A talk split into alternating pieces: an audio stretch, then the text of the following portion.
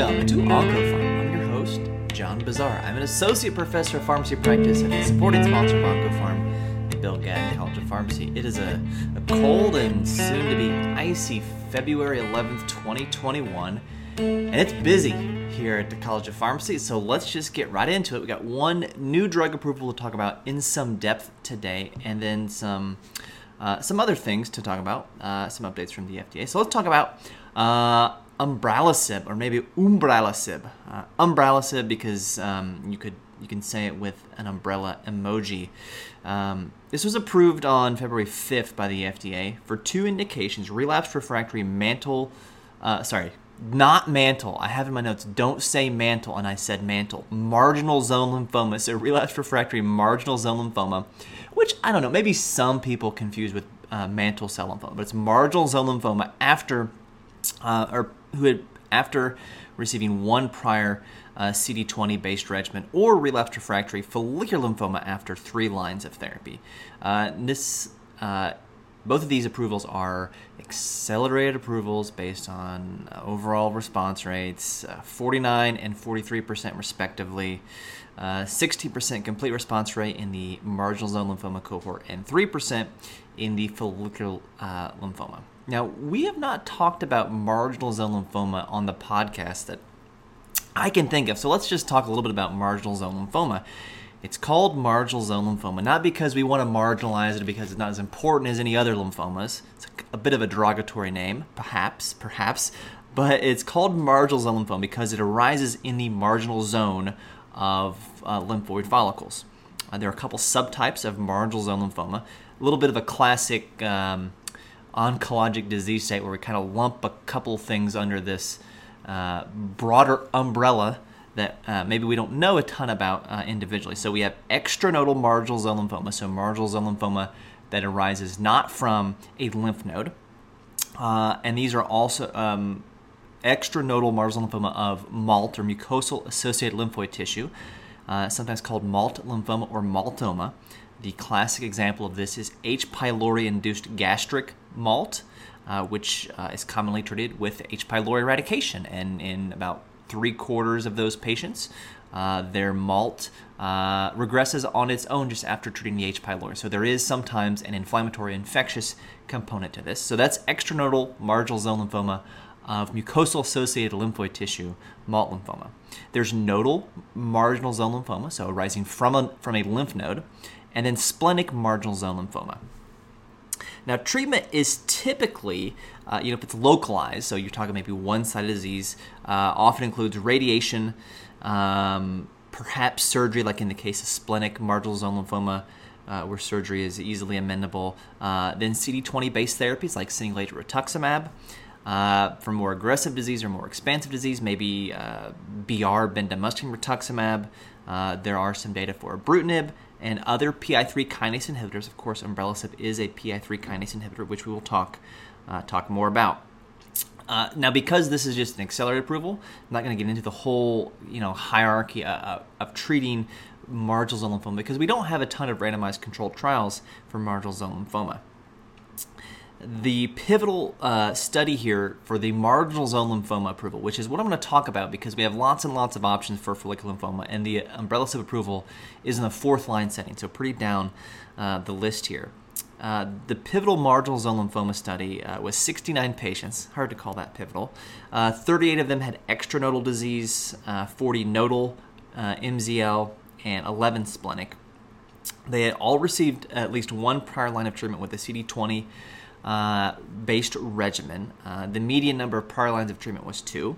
Uh, none of them had prior PI3 kinase inhibitors, and we course, of course, we know there are other drugs uh, like idelalisib that's approved, uh, you know, or, or, used in this space, if not approved for marginal zone lymphoma.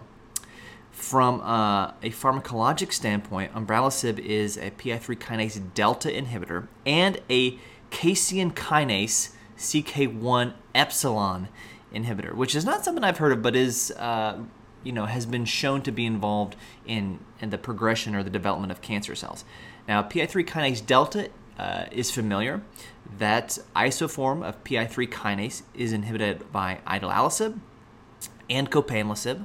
but not by alpelisib, which uh, is a, a more um, selective inhibitor for PI3 kinase alpha. And one thing that we'll see as we look at the toxicity profile is that if you inhibit PI3 kinase alpha, like with alpelisib for breast cancer, uh, you see more metabolic toxicities like hyperglycemia. If you inhibit PI3 kinase delta, you, you worry about uh, you know basically a lack of functional immune system, and you see infections, and you see uh, kind of a strange type of diarrhea uh, that can that can lead to colitis as well, a non-infectious colitis. Okay, so we'll come back to that when we look at the toxicity. Now the dosing here is 800 milligrams um, by mouth once daily with food.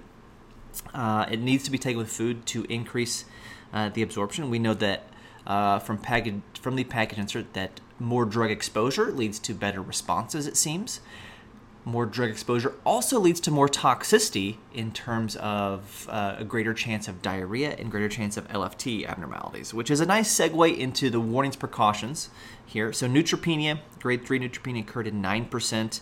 Uh, we saw grade 3 infections in 10%.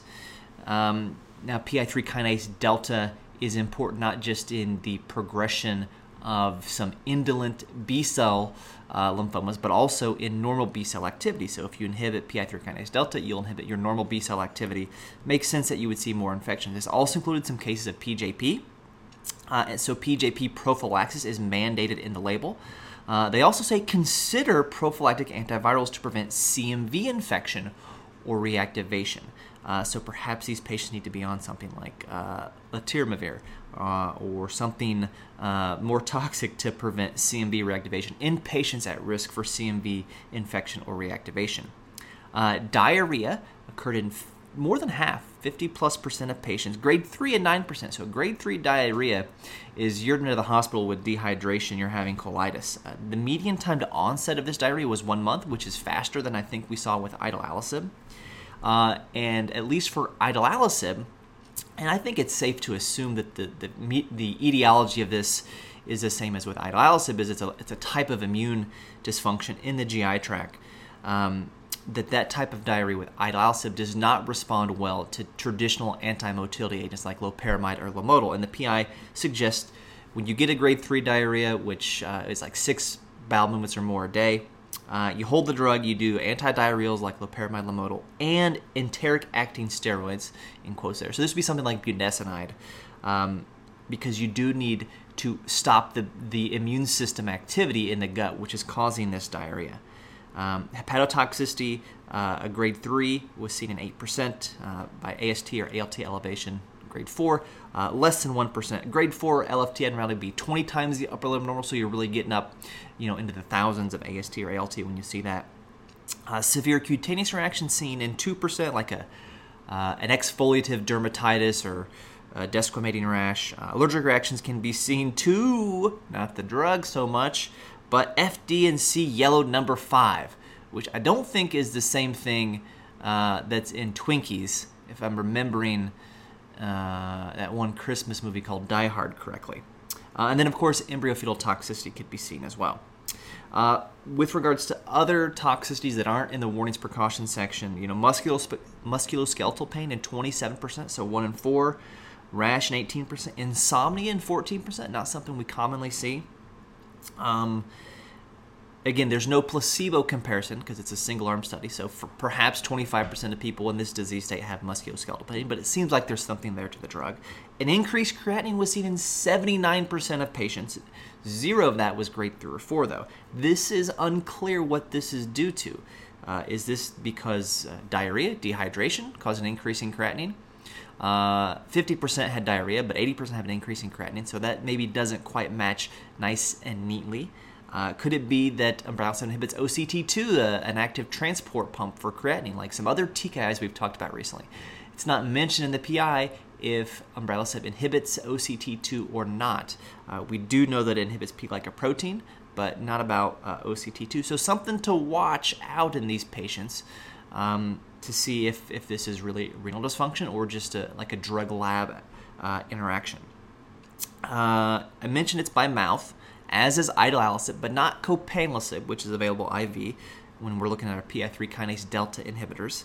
Uh, 800 milligrams by mouth uh, daily with food. It comes as 200 milligram tablets for now, so it's four tablets a day as a dose.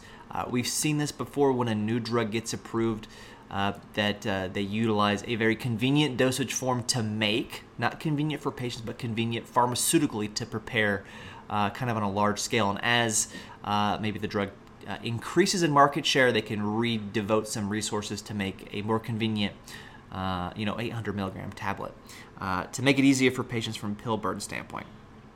So umbralisib, you know, fairly dirty drug from a toxicity standpoint in a uh, usually an indolent disease.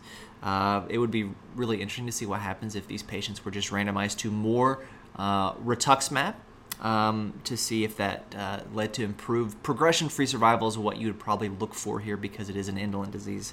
Uh, uh, I think it's a hope and a dream to think you'll see an overall survival primary endpoint study for marginal zone lymphoma.